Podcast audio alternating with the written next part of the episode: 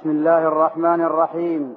الحمد لله رب العالمين والصلاة والسلام على عبد الله ورسوله نبينا محمد وعلى آله وصحبه أجمعين. أما بعد فيقول الإمام الحافظ أبو عيسى الترمذي رحمه الله تعالى في كتابه شمائل النبي صلى الله عليه وسلم.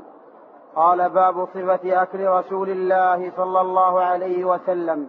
قال حدثنا محمد بن بشار قال حدثنا عبد الرحمن بن مهدي عن سفيان عن سعد بن إبراهيم عن ابن لكعب بن مالك عن أبيه رضي الله عنه أن النبي صلى الله عليه وسلم كان يلعق أصابعه ثلاث.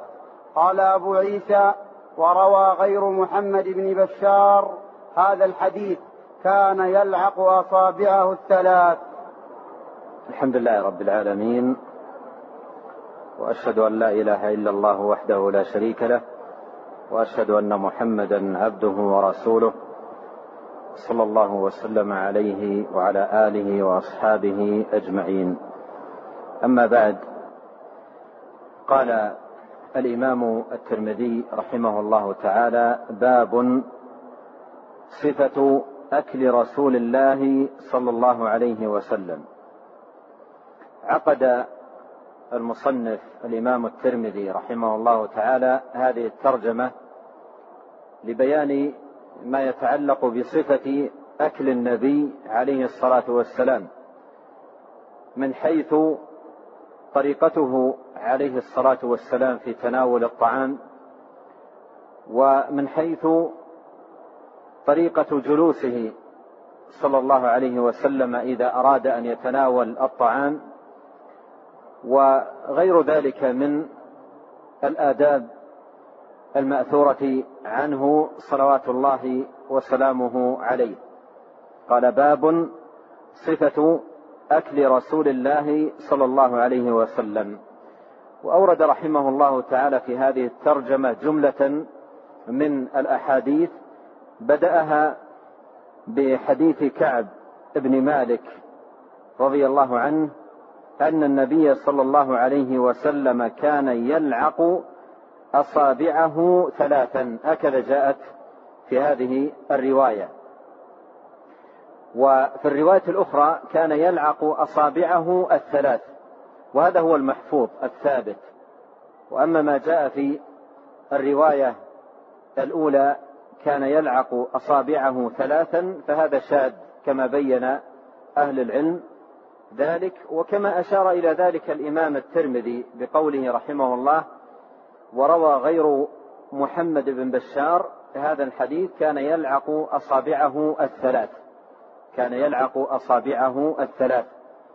وهذا الحديث متضمن أدبين من آدابه عليه الصلاة والسلام وهديه في تناول الطعام.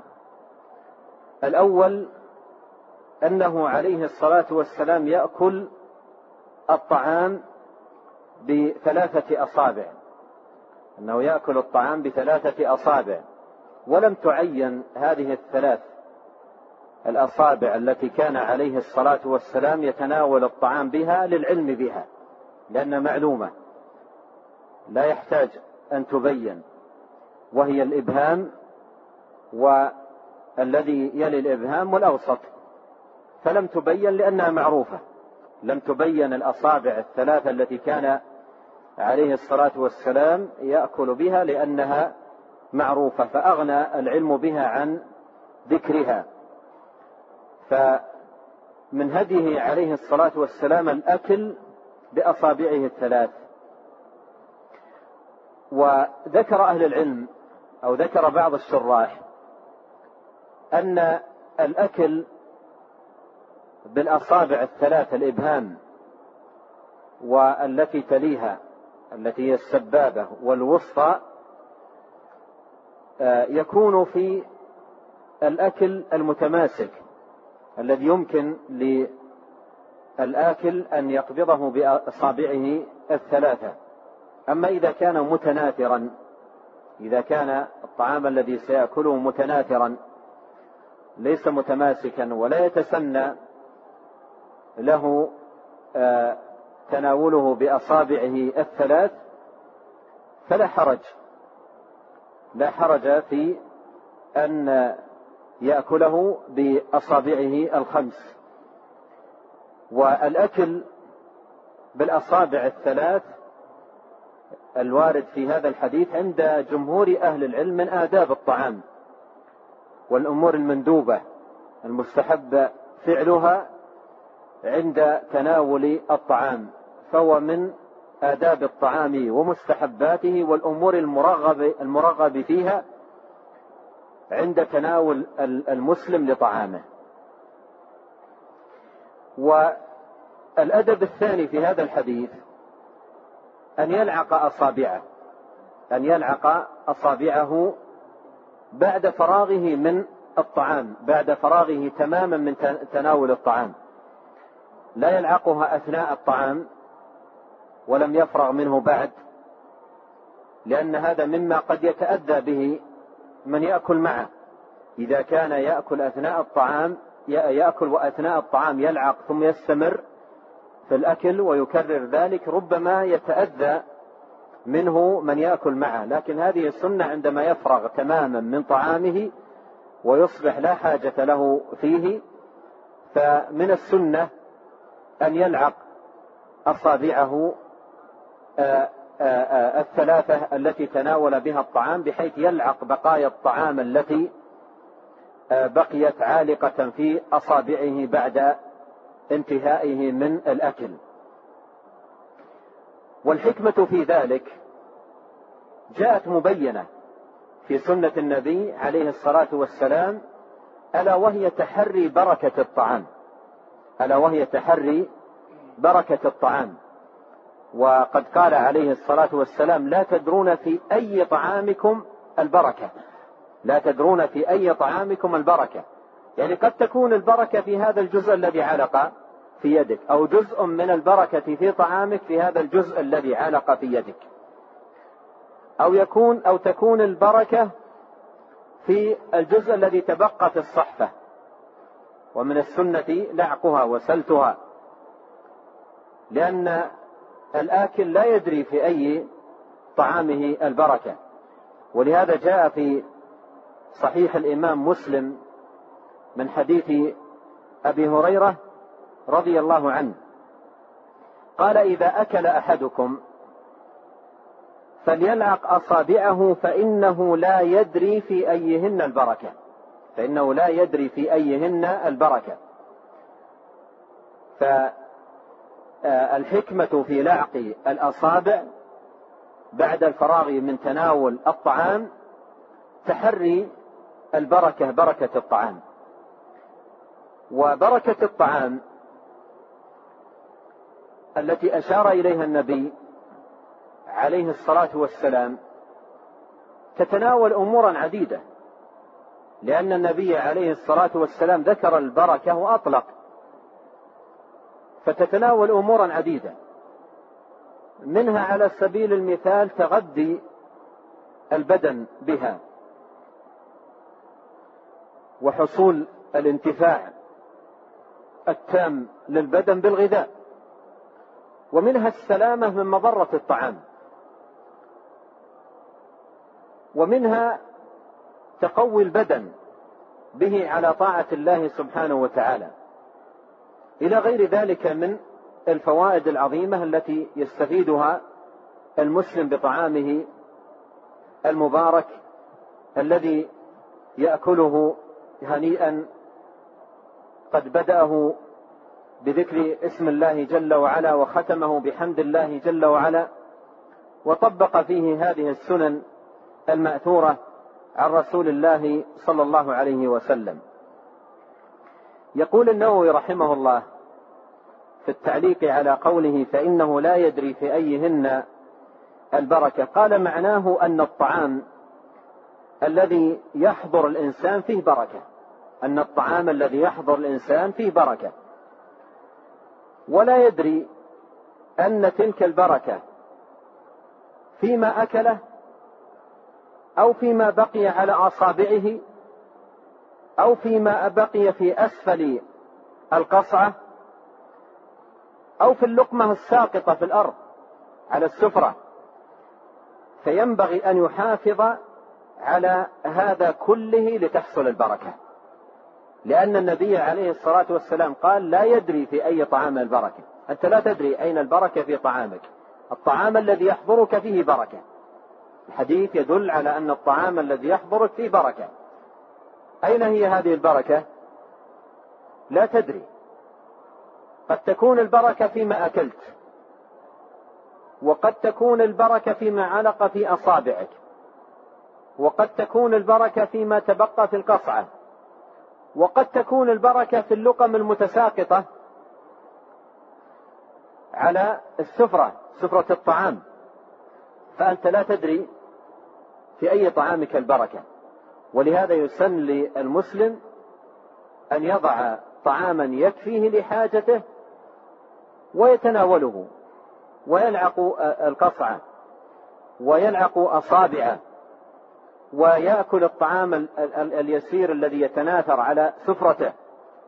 تحر لبركة الطعام لأنك لا تدري أين البركة في طعامك. فهذه سنة من سنن الطعام وأدب من آدابه. يؤثر عن نبينا عليه الصلاة والسلام. جاءت في هذا الحديث الأكل بثلاثة أصابع وأن يلعق الأصابع. أن يلعق الأصابع بعد الفراغ من من تناول الطعام. و وذلك لحكمة جاءت مبينة في بعض أحاديثه وهو تحر لبركة الطعام. تحر لبركة الطعام. الآن يقال يتحدث في هذا بعض ال ال الأطباء يقولون الأصابع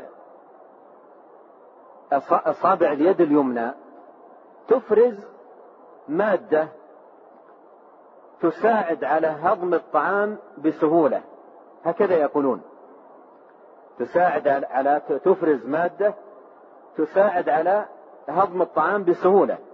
فإذا لعق أصابعه في لعقه لأصابعه يلعق هذه المادة التي تساعد أو تسهل عملية الهضم. هضم الطعام وحسن الاستفادة منه. هكذا يقال.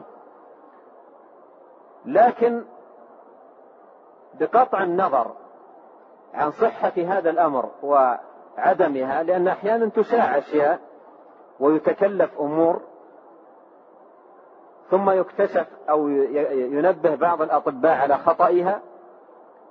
فارتباط المسلم بهذا الأدب لا لشيء إلا لأنه سنة. إلا لأنه سنة مأثورة عن النبي عليه الصلاة والسلام. لأن بعض الناس تذكر له السنة وتذكر له الفائدة المنصوص عليها في السنة فلا ينشط. وإذا تحدث بعض الأطباء نشط. بينما الأصل أن يكون نشاطنا وأن ترتاض نفوسنا على الإقبال على السنة لأن السنة كلها بركة. ولا يحصل الإنسان لا يحصل الإنسان من المحافظة عليها إلا البركة التامة في حياته. فلعق الأصابع ولا شك فيه بركة وفيه تحر لبركة الطعام كما جاء ذلك عن النبي عليه الصلاة والسلام. فيما يتعلق بلعق الأصابع جاء في الصحيحين من حديث ابن عباس رضي الله عنهما أن النبي عليه الصلاة والسلام قال إذا أكل آه، أحدكم طعام فلا يمسح يده حتى يلعقها أو يلعقها. حتى يلعقها أو يلعقها يعني حتى يلعقها بنفسه أو يلعقها غيره. وكل ذلكم أيضا تحري لبركة الطعام تحري لبركة الطعام حتى يلعقها أي بنفسه. أو يلعقها غيره. مثل أن يلعقها مثلا زوجته أو يلعقها مثلا ولده. وليس له أن يكره من لا تقبل نفسه ذلك أو يراه لا تطيب نفسه بذلك أو لا يرغب بذلك. لكن إذا كانت الأمور جارية على الحب والمودة ومعاني بين الأولاد ووالدهم أو بين الزوج وزوجته وحصل ذلك فإن هذا دل عليه الحديث. دل عليه الحديث وهو في الصحيحين. قال فليلعقها و... أو ليلعقها. يعني يلعقها هو بنفسه أو يلعقها غيره. وإلعاقه غيره لإصبع يده أو وأثر الطعام إنما يكون آه، عن غير إلزام وعن غير إكراه. وإنما إذا كانت بين يعني بينه وبين من يطلب منه علاقة مثلا حميمة ومعاني آه، يترتب عليها مثل ذلك يترتب عليها مثل ذلك. أما بإلزام أو إكراه أو آه، عن غير رغبة فإن هذا لا يجوز. فإن هذا لا يجوز. قال فليلعقها وليلعقها.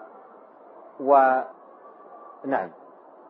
قال رحمه الله حدثنا الحسن بن علي الخلال قال حدثنا عفان قال حدثنا حماد بن سلمة عن ثابت عن أنس رضي الله عنه قال كان النبي صلى الله عليه وسلم إذا أكل طعاما لعق أصابعه الثلاث.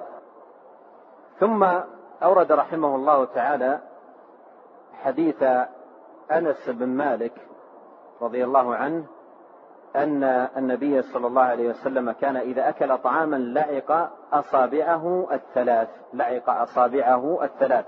وهو بمعنى حديث كعب ابن مالك المتقدم. ففيه سنتان من سنن الطعام وأدبان من آداب تناول الطعام. الأكل بثلاثة أصابع ولعق الأصابع بعد الفراغ من تناول الطعام.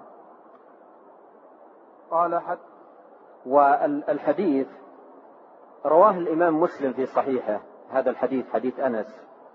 رواه الإمام مسلم في صحيحه وزاد فيه.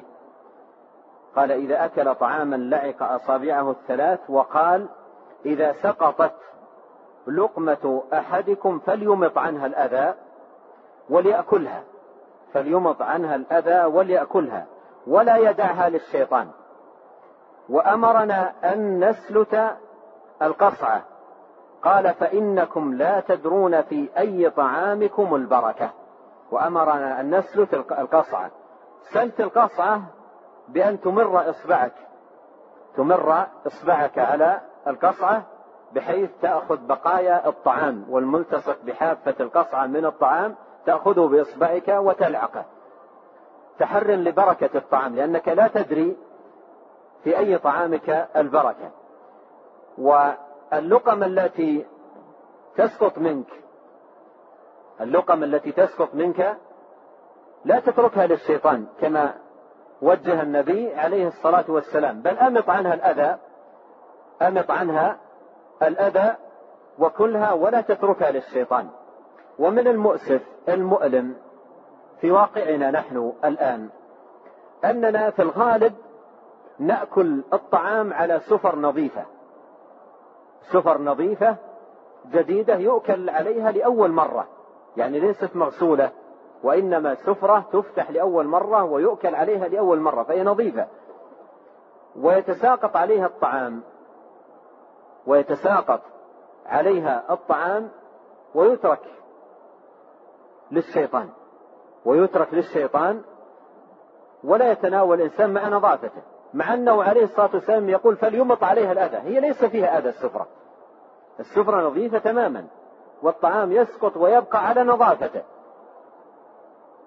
ونبينا عليه الصلاة والسلام وجه إذا سقط الطعام وكان آه، أصابه شيء من الأذى بعد سقوطه تميط الأذى عنه وتأكله. فكيف بالأمر إذا كان الطعام سقط على مكان نظيف تماما؟ فالسنة ألا يترك المسلم هذا الطعام للشيطان بل يأكله ويأخذه إن كان علق به شيء من الأذى يميط الأذى ويتناوله ولا يتركه للشيطان. والذي يبقى في الصحفة أو القصعة يلعقه أو يسلته يسلته بإصبعه وإذا كانت آه، وعاء صغير مختصا به يسلته ويلعق بلسانه وإذا كانت صحفة للجميع كل يسلت طرفه الذي يليه تحر لبركة الطعام. نعم. قال حدثنا الحسين بن علي بن يزيد الصدائي البغدادي. قال حدثنا يعقوب بن إسحاق يعني الحضرمي. قال حدثنا شعبة عن سفيان الثوري عن علي بن الأقمر عن أبي جحيفة رضي الله عنه قال قال النبي صلى الله عليه وسلم أما أنا فلا آكل متكئا. ثم أورد المصنف الإمام الترمذي رحمه الله تعالى وغفر له حديث أبي جحيفة رضي الله عنه والحديث سبق أن مر معنا في الترجمة آه، السابقة. قال قال النبي صلى الله عليه وسلم أما أنا فلا آكل متكئا. أما أنا فلا آكل متكئا. والاتكاء صفة في الجلوس يكره للمسلم أن يأكل وهو عليها وهو على تلك الصفة. يكره له أن يأكل الطعام وهو على تلك الصفة. والاتكاء كما بين أهل العلم أنواع يتناولها ما جاء في هذا الحديث عن النبي عليه الصلاة والسلام من قوله لا اكل متكئا. قال ابن حجر رحمه الله تعالى واختلف في صفة الاتكاء. فقيل أن يتمكن في الجلوس أن يتمكن في الجلوس للأكل على أي صفة كانت. هذا اتكاء يعني يجلس جلسة متمكنة. وعندما يجلس الإنسان للطعام جلسة متمكنة فإن هذا يستدعي مزيدا من الأكل وشرها في تناول الطعام. هذا قول في معنى الاتكاء. قال رحمه الله وقيل أن يميل على أحد شقيه. يعني أن يأكل وهو مائل. على أحد شقيه مثل أن يكون إلى جنبه وسادة أو نحو ذلك فيميل أو ينجعف إليها ويأكل وهو على هذه الصفة. وقيل آه، أن يعتمد على يده اليسرى من الأرض. وقيل أن يعتمد على يده اليسرى من الأرض أن يضع يده اليسرى على الأرض متكئا عليها ويأكل بيمينه. هذه الصفات للاتكاء. وابن القيم رحمه الله آه، قرر في زاد المعاد أن الذم الذي جاء في النصوص للاتكاء حال تناول الطعام يتناول هذه الصفات كلها لأنها كلها يصدق عليها أنها اتكاء. ولهذا قال رحمه الله الاتكاء على ثلاثة أنواع. قال رحمه الله في كتابه زاد المعاد الاتكاء على ثلاثة أنواع. أحدها الاتكاء على الجنب يعني يميل على ينجعف أو يميل على جنبه. مثل أن يكون على جنبه مخدة أو جدار أو نحو ذلك فيميل على جنبه متكئا عليه ويتناول الطعام وهو على هذه الصفة. قال والثاني التربع. الثاني التربع أن يجلس متربعا. أن يجلس متربعا. والتربع آه، آه، يكون بجلوس الإنسان على مقعدته يكون بجلوس الإنسان على مقعدته وبسط أو إرخاء فخذيه على الأرض. بسط وإرخاء فخذيه على الأرض. وأكثر الجالسين الآن متربعين ومنهم القارئ. وهي جلسة مر علينا أن النبي عليه الصلاة والسلام كان جلسها في المسجد. مر معنا في مر معنا أن النبي عليه الصلاة والسلام كان يجلس هذه الجلسة في المسجد ومر ذكر الحديث بذلك لكن هذه الجلسة إذا جلسها الإنسان وقت الطعام فإنها تستدعي طول جلوس في في تناول لأنه متمكن ومرتاح في الجلوس فيستدعي ذلك مزيدا من الأكل وشرها في في تناول الطعام. والثالثة الثالثة الاتكاء على إحدى يديه والأكل بالأخرى مثل أن يتكئ على يده اليسرى ويتناول الطعام بيده اليمنى. قال ابن القيم رحمه الله والثلاث مذمومة. والثلاث مذمومة يعني هذه الصفات الثلاث في تناول الطعام كلها مذمومة. أهل العلم ذكروا رحمهم الله بعض التعليلات للكراهة كراهة الأكل وذم أكل المسلم طعامه متكئا ذكروا بعض التعليلات. من ضمنها أن هذا يفضي إلى الشره وكثرة الأكل. يفضي إلى الشره وكثرة الأكل. ولهذا روى ابن أبي شيبة عن إبراهيم النخعي رحمه الله تعالى قال كانوا يكرهون أي السلف أن يأكلوا اتكاءة يعني يأكلوا حال كونهم متكئين. كانوا يكرهون أن يأكلوا اتكاءة مخافة أن تعظم بطونهم. مخافة أن تعظم بطونهم. تعظم أي تكبر البطون. والجلسة جلسة الاتكاء تعتبر جلسة مريحة للجالس. تعتبر جلسة مريحة للجالس. بصفاتها الثلاث التي ذكرها العلامة ابن القيم رحمه الله تعالى تعتبر جلسة مريحة للجالس. فإذا جلسها حال تناوله للطعام فإن هذا يستدعي من آه، مزيدا من من تناول الطعام وإكثارا له. وتكون أيضا تكون أيضا آه، آه، بطن الإنسان مرتخيه بهذه الجلسات سواء إذا اتكى على يده أو أو مال على جنبه أو جلس متربعا في هذه الحالات الثلاث تكون بطن الإنسان مرتخيه ويبدأ يأكل ويأكل وياكل وهو مرتاح في في جلوسه وبطنه مرتخيه فتعظم البطن تعظم البطن. ولهذا قال إبراهيم النخعي رحمه الله تعالى قال كانوا يكرهون جلسة الاتكاءة خوفا أن تعظم بطونهم. خوفا أن تعظم بطونهم. بينما إذا جلس الإنسان جلسة المتحفز ومنها أن يجلس على يده على رجله اليسرى وينصب رجله اليمنى. ينصب رجله اليمنى. أو أن يجثو على ركبتيه وظهر قدميه. وهما صفتان ذكرهما أهل العلم وورد في السنة.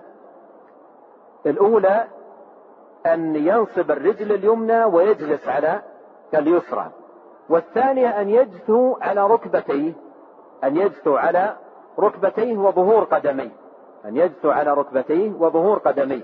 وهذه جلسة المتحفز ليست جلسة المتكي المرتخي المرتاح وإنما هي جلسة المتحفز. جلسة المتحفز. وعندما تكون آه، رجل الإنسان اليمنى منصوبة وجالس على رجله اليسرى تكون رجله اليمنى آه، ضاغطة على بطنه بعض الشيء. ضاغطة على بطن بطنه بعض الشيء فتكون آه، يكون بهذه الصفة يأكل أكلا ليس بشرة وليس بكثرة. فلا يحصل المضرة التي أشار أو تخوف منها السلف في آه، ما أشار إليه إبراهيم النخعي رحمه الله تعالى. الأمر الثاني من مضار الأكل متكئا أن الإنسان إذا أكل وهو متكئ لا ينحدر الأكل في مجال الطعام بسهولة وربما تضرر وتأدى بطعامه وربما تضرر وتأدى بطعامه. بينما إذا جلس جلسة مستقيمة ومعتدلة وليس جسمه فيها مرتخيا فإنه بهذه الصفة يكون أهيأ ما يكون وأحسن ما يكون لتناول الطعام. قال آه، أبو جحيفة رضي الله عنه قال النبي صلى الله عليه وسلم أما أنا فلا آكل متكئا. نعم. قال رحمه الله حدثنا محمد بن بشار قال حدثنا عبد الرحمن بن مهدي قال حدثنا سفيان عن علي بن الأقمر نحوه. هذه طريق أخرى هذه طريق أخرى لحديث أبي جحيفة رضي الله عنه. أيضا فيما يتعلق بعدم أكل النبي عليه الصلاة والسلام متكئا عدم أكله عليه الصلاة والسلام متكئا أن ذلك من دأب المتواضعين من دأب المتواضع. ولهذا جاء في حديث يمكن أن يستفاد منه سبب عدم أكل النبي عليه الصلاة والسلام متكئا.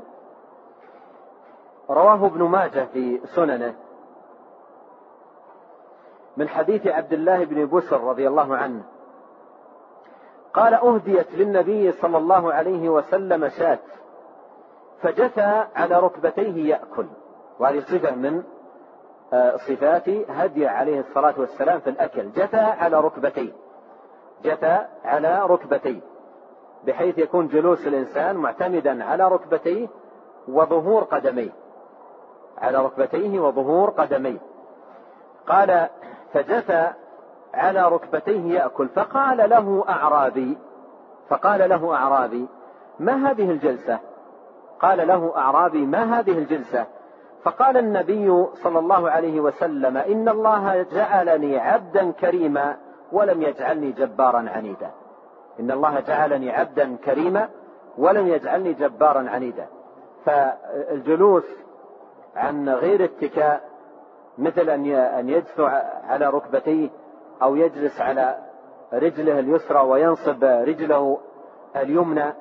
هذه ليست بأكل أكلة شره و وأيضا آه، تكبر أو أو نحو ذلك وإنما هي جلسة متواضعة جلسة المتحفز الذي يريد أن يأخذ من الطعام بلغته وما يسد حاجته ولا يجلس على طعامه مستمرا في الأكل والطعام والتناول حتى يملأ آه، بطنه ويثقل بدنه. وقد جاء في الحديث عن نبينا عليه الصلاة والسلام أنه قال بحسب امرئ لقيمات يقمن صلبه. بحسب امرئ لقيمات يقمن, يقمن صلبه. والجلسة الواردة في السنة تعين المسلم تعين العبد على هذه هذا الهدي في تناول الطعام. بحسب امرئ لقيمات يقمن صلبه.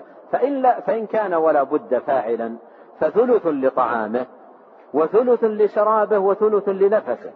ثلث لطعامه يعني يقسم معدته إلى ثلاث أقسام. يجعل نصيبا منها للطعام ونصيبا منها للشراب ونصيبا منها للهواء.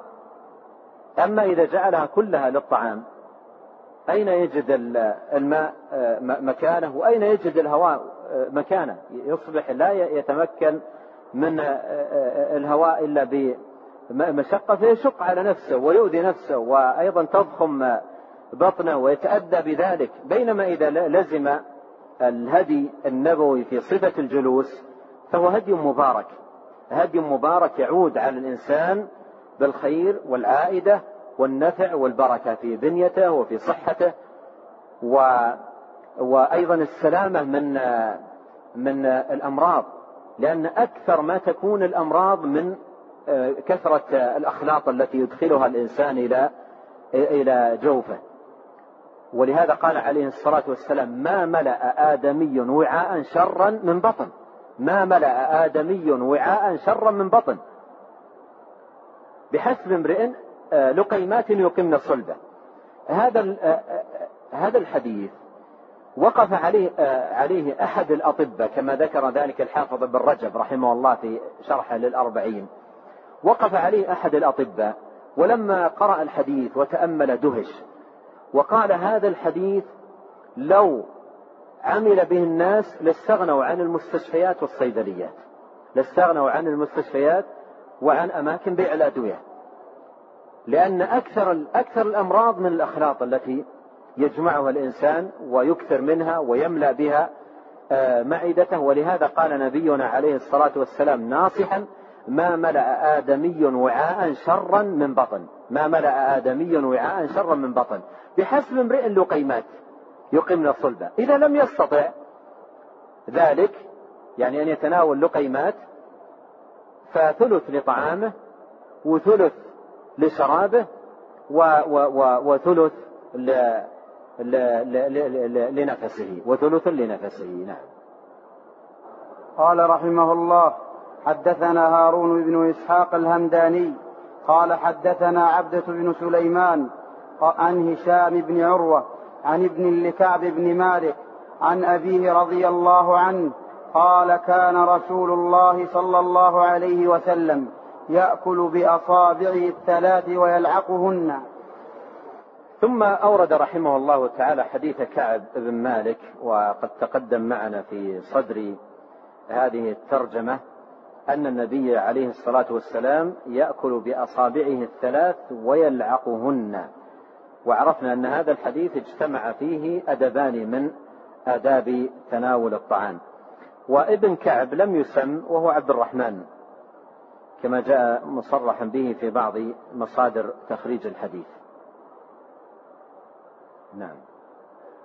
قال حدثنا أحمد بن منيع قال حدثنا الفضل بن دكين قال حدثنا مصعب بن سليم قال سمعت أنس بن مالك رضي الله عنه يقول أتي رسول الله صلى الله عليه وسلم بتمر فرأيته يأكل وهو مقع من الجوع. ثم أورد رحمه الله تعالى في ختام هذه الترجمة حديث أنس بن مالك رضي الله عنه يقول أتي رسول الله صلى الله عليه وسلم بتمر. أتي بتمر. فرأيته يأكل وهو مقع من الجوع. رأيته يأكل وهو مقع من الجوع. والشاهد من الحديث آه، هذه الجلسة مقع آه، هذه الجلسة التي جلسها عليه الصلاة والسلام وهو يأكل هذا التمر. وكان جائعا صلوات الله وسلامه عليه. هذا الحديث أورده الإمام أحمد في المسند.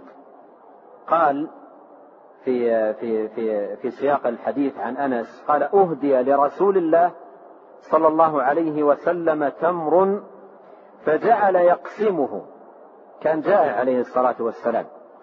فأهدي له تمر فجعل يقسمه بمكتل واحد وأنا رسوله به. يعني أنس رسوله بتوزيع هذا التمر.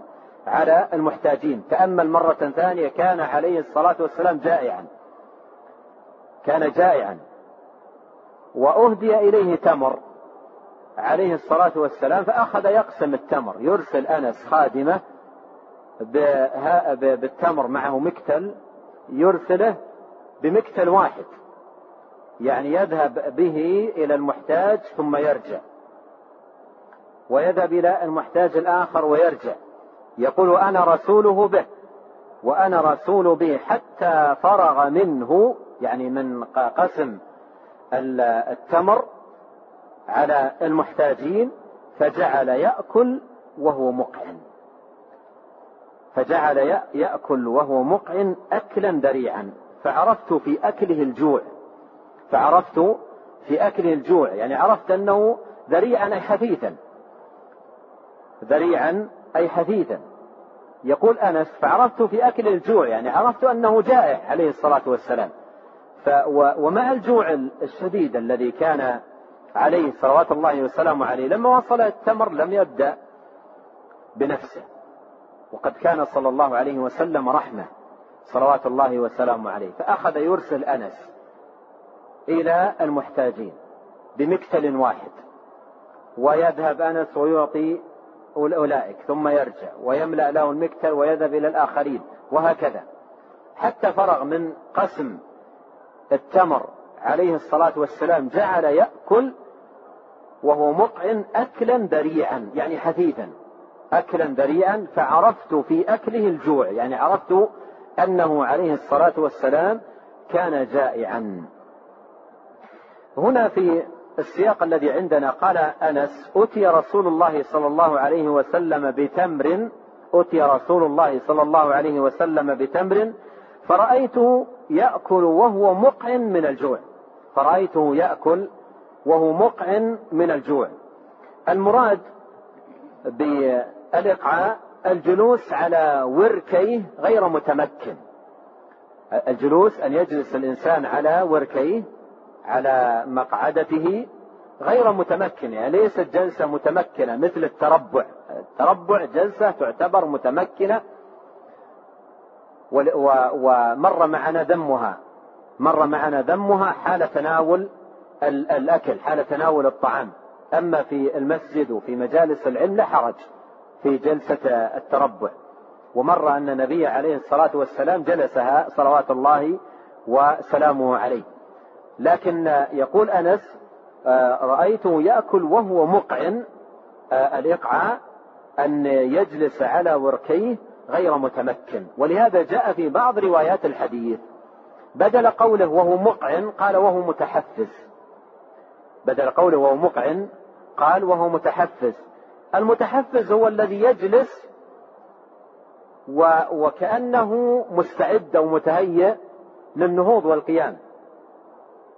كأنه مستعد ومتهيئ للنهوض والقيام. يعني ليس جالس جلسة من يريد أن يبقى طويلا. والإنسان يعلم من نفسه إذا جلس مجلسا يريد أن يبقى فيه طويلا يتمكن في جلوسه. بينما إذا جلس وهو يريد أن ينهض بسرعة لا يتمكن. لأنه يعرف إذا جلس آه، جلسة جلسة جلسة تمكن فإن هذا يرخيه ويجعل يجلس فترة أطول.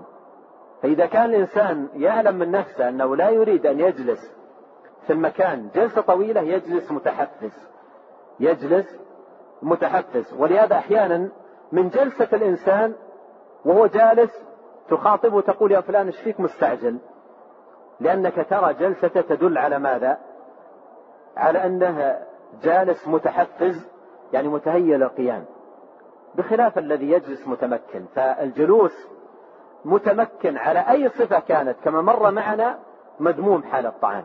لأن هذا يفضي إلى الشره وتناول الطعام بكثرة. بينما إذا جلس متحفز ومن ذلكم هذه الجلسة التي وصفت في الحديث حديث أنس قال وهو مقعن وأن يجلس على وركيه غير متمكن. و أو أيضا كما قيل في صفة الإقعاء أن يضع إليتيه على عقبيه. أن يضع إليتيه على عقبيه معتمدا في جلوسه عليهما وعلى ركبتيه. وهذه الصفة مرت معنا قريبا في الحديث الذي أشرت إليه حديث عبد الله بن بسر قال فجثى على ركبتيه. قال فجثى على ركبتيه. فالجثو على الركبتين والاعتماد عليهما وعلى أطراف القدمين هذا يسمى إقعاء هذا يسمى إقعاء. وهو وهي جلسة المتحفز. ليست جلسة المتكئ الذي يريد أن يبقى في المكان طويلا. نعم. قال رحمه الله باب صفة خبز رسول الله صلى الله عليه وسلم.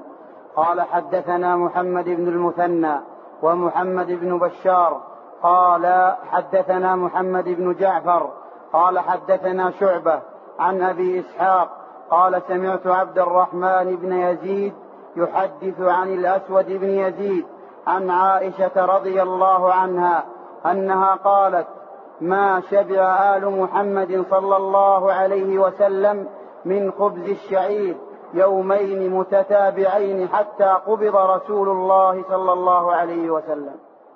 ثم عقد المصنف رحمه الله تعالى هذه الترجمة قال باب ما جاء باب صفة خبز رسول الله صلى الله عليه وسلم. صفة خبز رسول الله صلى الله عليه وسلم. وأورد رحمه الله تعالى في هذه الترجمة أحاديث عديدة تتعلق بصفة خبز رسول الله صلوات الله وسلامه عليه. والخبز معروف. آه، أورد أول ما أورد حديث أم المؤمنين عائشة رضي الله عنها. وعائشة عاشت حياتها في بيته عليه الصلاة والسلام وهي من أخبر الناس بطعامه صلوات الله وسلامه عليه. فتقول رضي الله عنها ما شبع آل محمد صلى الله عليه وسلم من خبز الشعير؟ ما شبع آل محمد صلى الله عليه وسلم من خبز الشعير يومين متتابعين حتى قبض رسول الله صلى الله عليه وسلم. بمعنى أن خبز الشعير الذي يشبع الإنسان الذي يشبع الإنسان لم يكن آه، في بيت النبي صلى الله عليه وسلم من خبز الشعير ما يشبعه ليس لفترة طويلة وإنما ليومين متتابعين. ولهذا تقول رضي الله عنها ما شبع آل محمد صلى الله عليه وسلم من خبز الشعير يومين متتابعين حتى قبض. يعني مضى عليه الصلاة والسلام على هذه الحال صلوات الله وسلامه عليه حتى فارق الدنيا حتى فارق الدنيا. وهذا فيه اولا تقلله عليه الصلاة والسلام من من الطعام في تقلل عليه الصلاة والسلام من الطعام وفي أمر آخر وهو عظيم جدا مستفاد من هذا الحديث وغيره من الأحاديث الآتية وهو هوان الدنيا على الله لأن محمد نبينا صلى الله عليه وسلم هو أفضل عباد الله عند الله أفضل عباد الله عند الله وهو سيد ولد آدم صلوات الله وسلامه عليه وتمضي آه، الأيام وسيأتي معنا في بعض الأحاديث يبيت طاويا جائعا. ومر معنا في حديث أنس لما أهدي إليه التمر كان جائعا عليه الصلاة والسلام. ويبيت عليه الصلاة والسلام بعض الليالي طاويا كما سيأتي معنا في الحديث يبيت وليس عنده شيء آه، يأكله صلوات الله وسلامه عليه.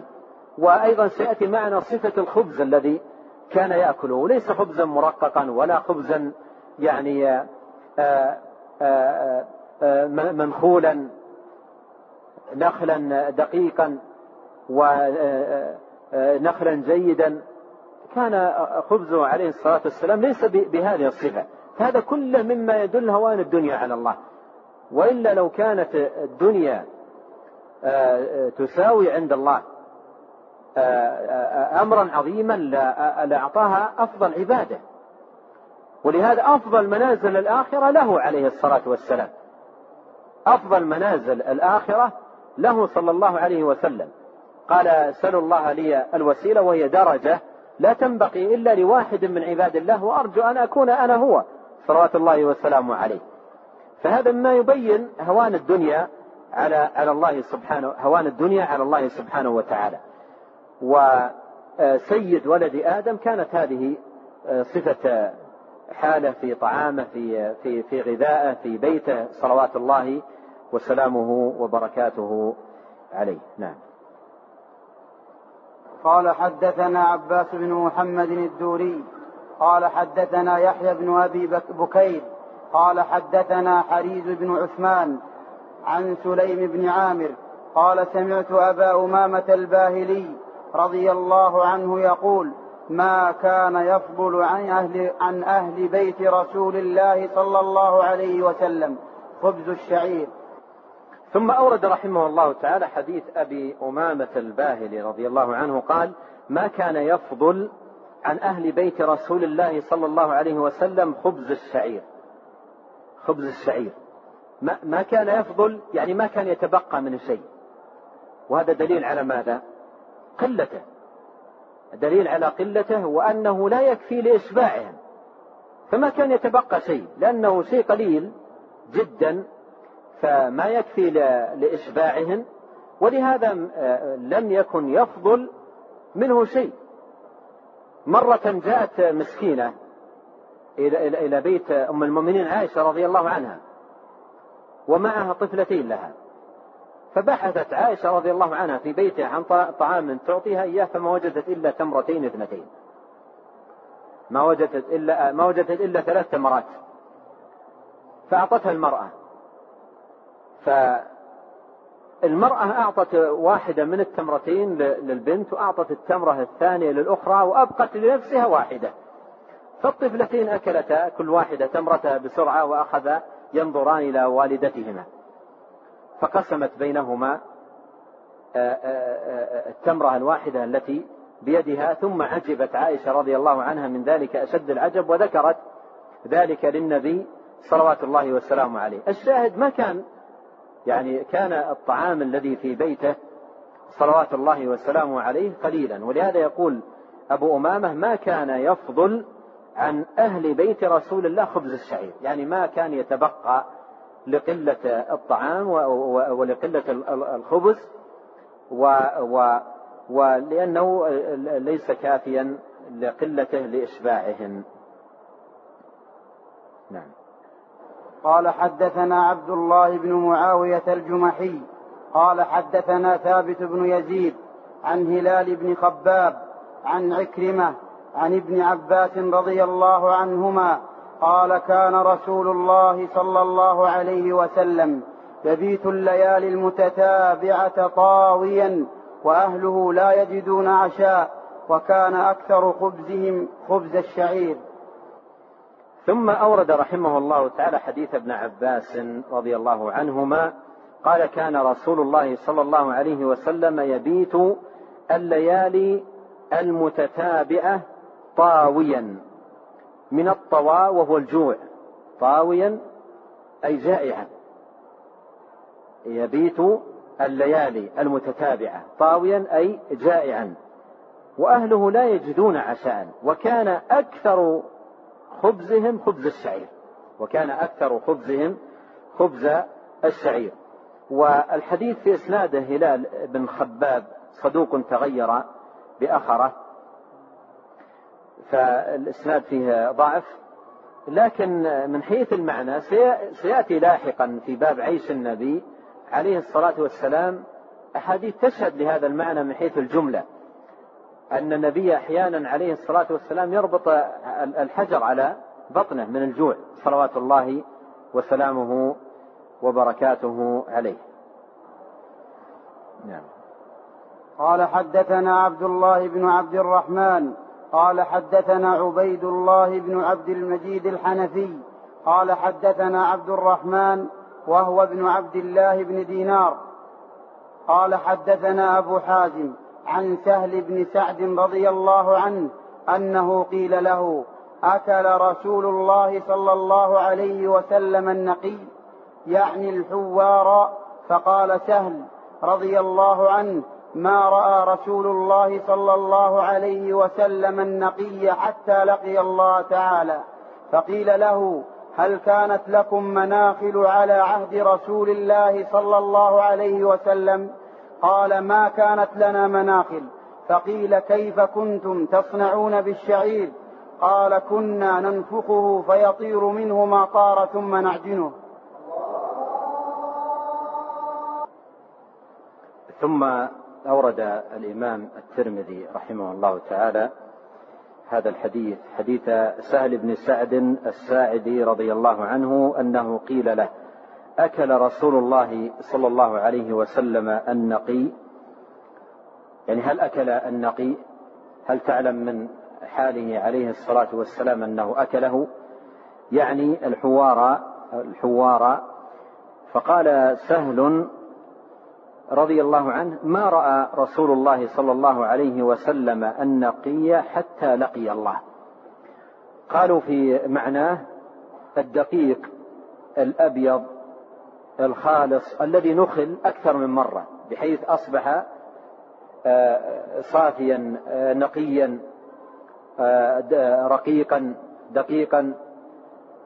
فيقول سهل رضي الله عنه يقول آه، آه، يعني انظر في النفي قال لم يقل لم يأكل قال ما رآه قط ما رأى ذلك قط.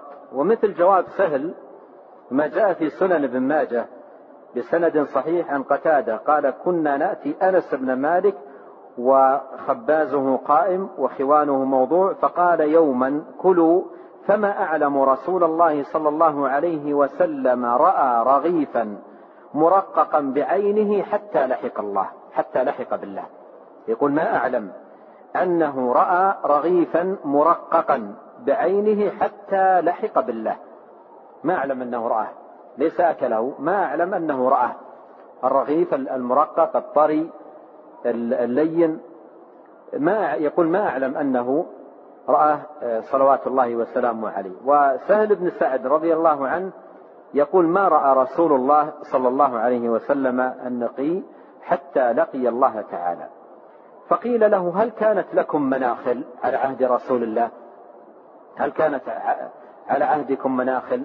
يعني ينخل فيها الدقيق حتى يؤخذ صفوه ويكون ناعما. فيقول آه، ما كانت لنا مناخل. ما كانت لنا مناخل.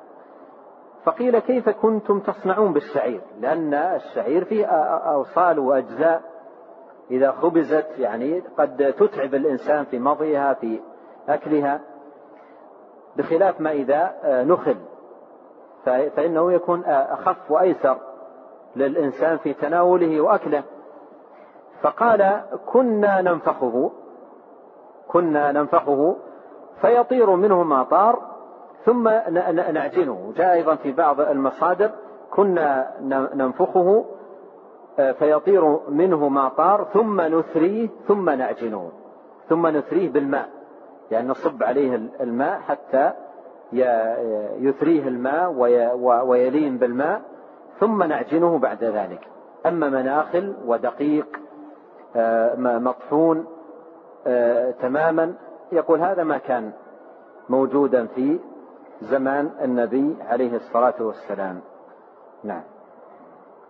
قال حدثنا محمد بن بشار قال حدثنا معاذ بن هشام قال حدثني أبي عن يونس عن قتادة عن أنس عن أنس بن مالك رضي الله عنه قال ما أكل نبي الله صلى الله عليه وسلم على خوان ولا في سكرجة ولا خبز له مرقق قال قلت لقتادة فعلى ما كانوا يأكلون.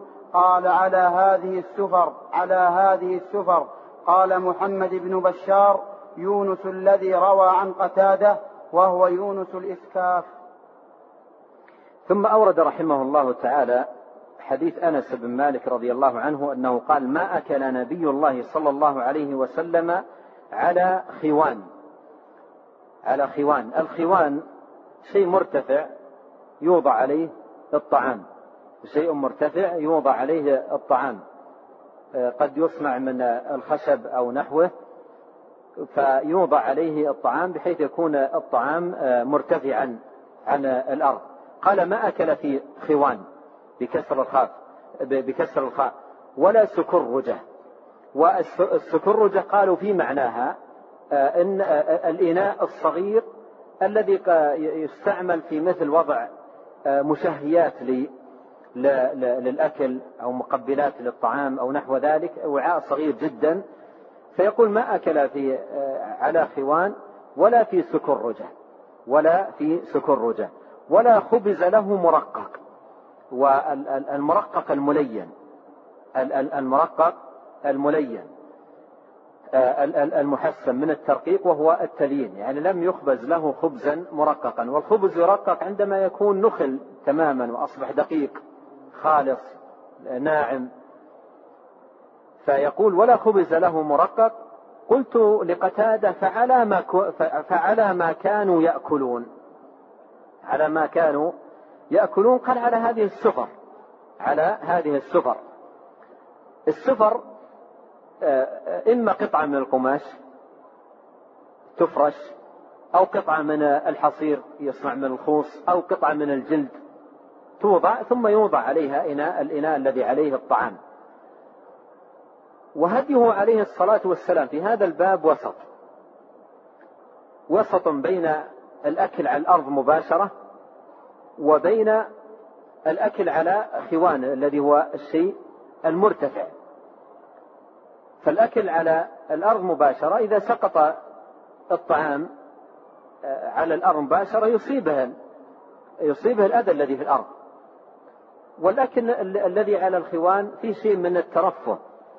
بينما الأكل على السفرة آه، جلسة متواضعة في آه، في في الأكل وفيها أيضا حماية للطعام إذا وقع من أن يصيب شيء من الأذى. ولهذا يقول ابن العربي في كلام جميل له يقول الأكل على السفرة من التواضع ورفعه على الخوان من الترفه والأكل على الأرض مفسد للطعام فتوسط الشارع بأن يكون على السفرة فتوسط الشارع بأن يكون على السفرة. والأكل على الخوان يعني على شيء مرتفع مباح ليس بمحرم ولا, ولا بمنهي عنه. لكن النبي عليه الصلاة والسلام كان متواضعا في هديه وفي في أكله وفي طعامه وإلا الأكل على الخوان مما أباحه الله. ولهذا مر معنا في سنن ابن ماجه ما أشرت إليه قبل قليل بسند صحيح عن قتادة قال كنا نأتي أنس بن مالك وخبازه قائما وخوانه موضوع. أنس هو راوي هذا الحديث الذي قال فيه ما كان النبي صلى الله عليه وسلم يأكل على خوان. فكان قال وخوانه موضوع. يعني كان عنده رضي الله عنه خوان يعني شيء مرتفع يوضع عليه الطعام. فهذا أمر مباح. مباح ولا حرج للإنسان في في فعل ذلك. يعني إذا أكل الطعام على خوان أو على شيء مرتفع لا حرج في ذلك. وهذا مما أباحه الله سبحانه وتعالى لعباده. نعم. قال رحمه الله حدثنا أحمد بن منيع قال حدثنا عباد بن عباد المهلبي عن مجالد عن الشعبي عن مسروق قال دخلت على عائشة رضي الله عنها فدعت لي بطعام وقالت ما أشبع من طعام فأشاء أن أبكي إلا بكيت. قال قلت لما؟ قالت أذكر الحال التي فارق عليها رسول الله صلى الله عليه وسلم الدنيا. والله ما شبع من خبز ولحم مرتين في يوم. ثم أورد رحمه الله تعالى هذا الحديث عن أم المؤمنين عائشة. يرويه مسروق مسروق من كبار التابعين. وكان ولد في حياة النبي عليه الصلاة والسلام لكنه كان في الكوفة وما رأى النبي عليه الصلاة والسلام. ما رأى النبي عليه الصلاة والسلام. وقيل إنه سمي مسروق لأنه سرق وهو صغير.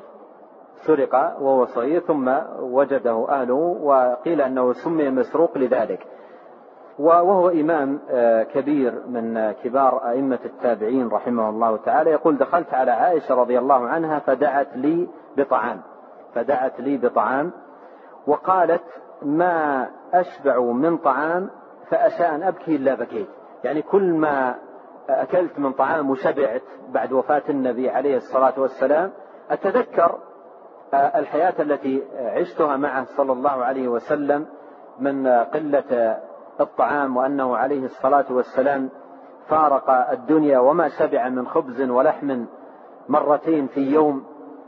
فتقول أتذكر ذلك؟ فيعني يحدث عندها شيء من من التأثر عندما تذكر ذلك. لكن الحديث إسناده ضعيف لأن فيه مجالد وهو ابن سعيد ضعيف. نعم. قال حدثنا محمود بن غيلان قال حدثنا أبو داود قال حدثنا شعبة عن أبي إسحاق قال سمعت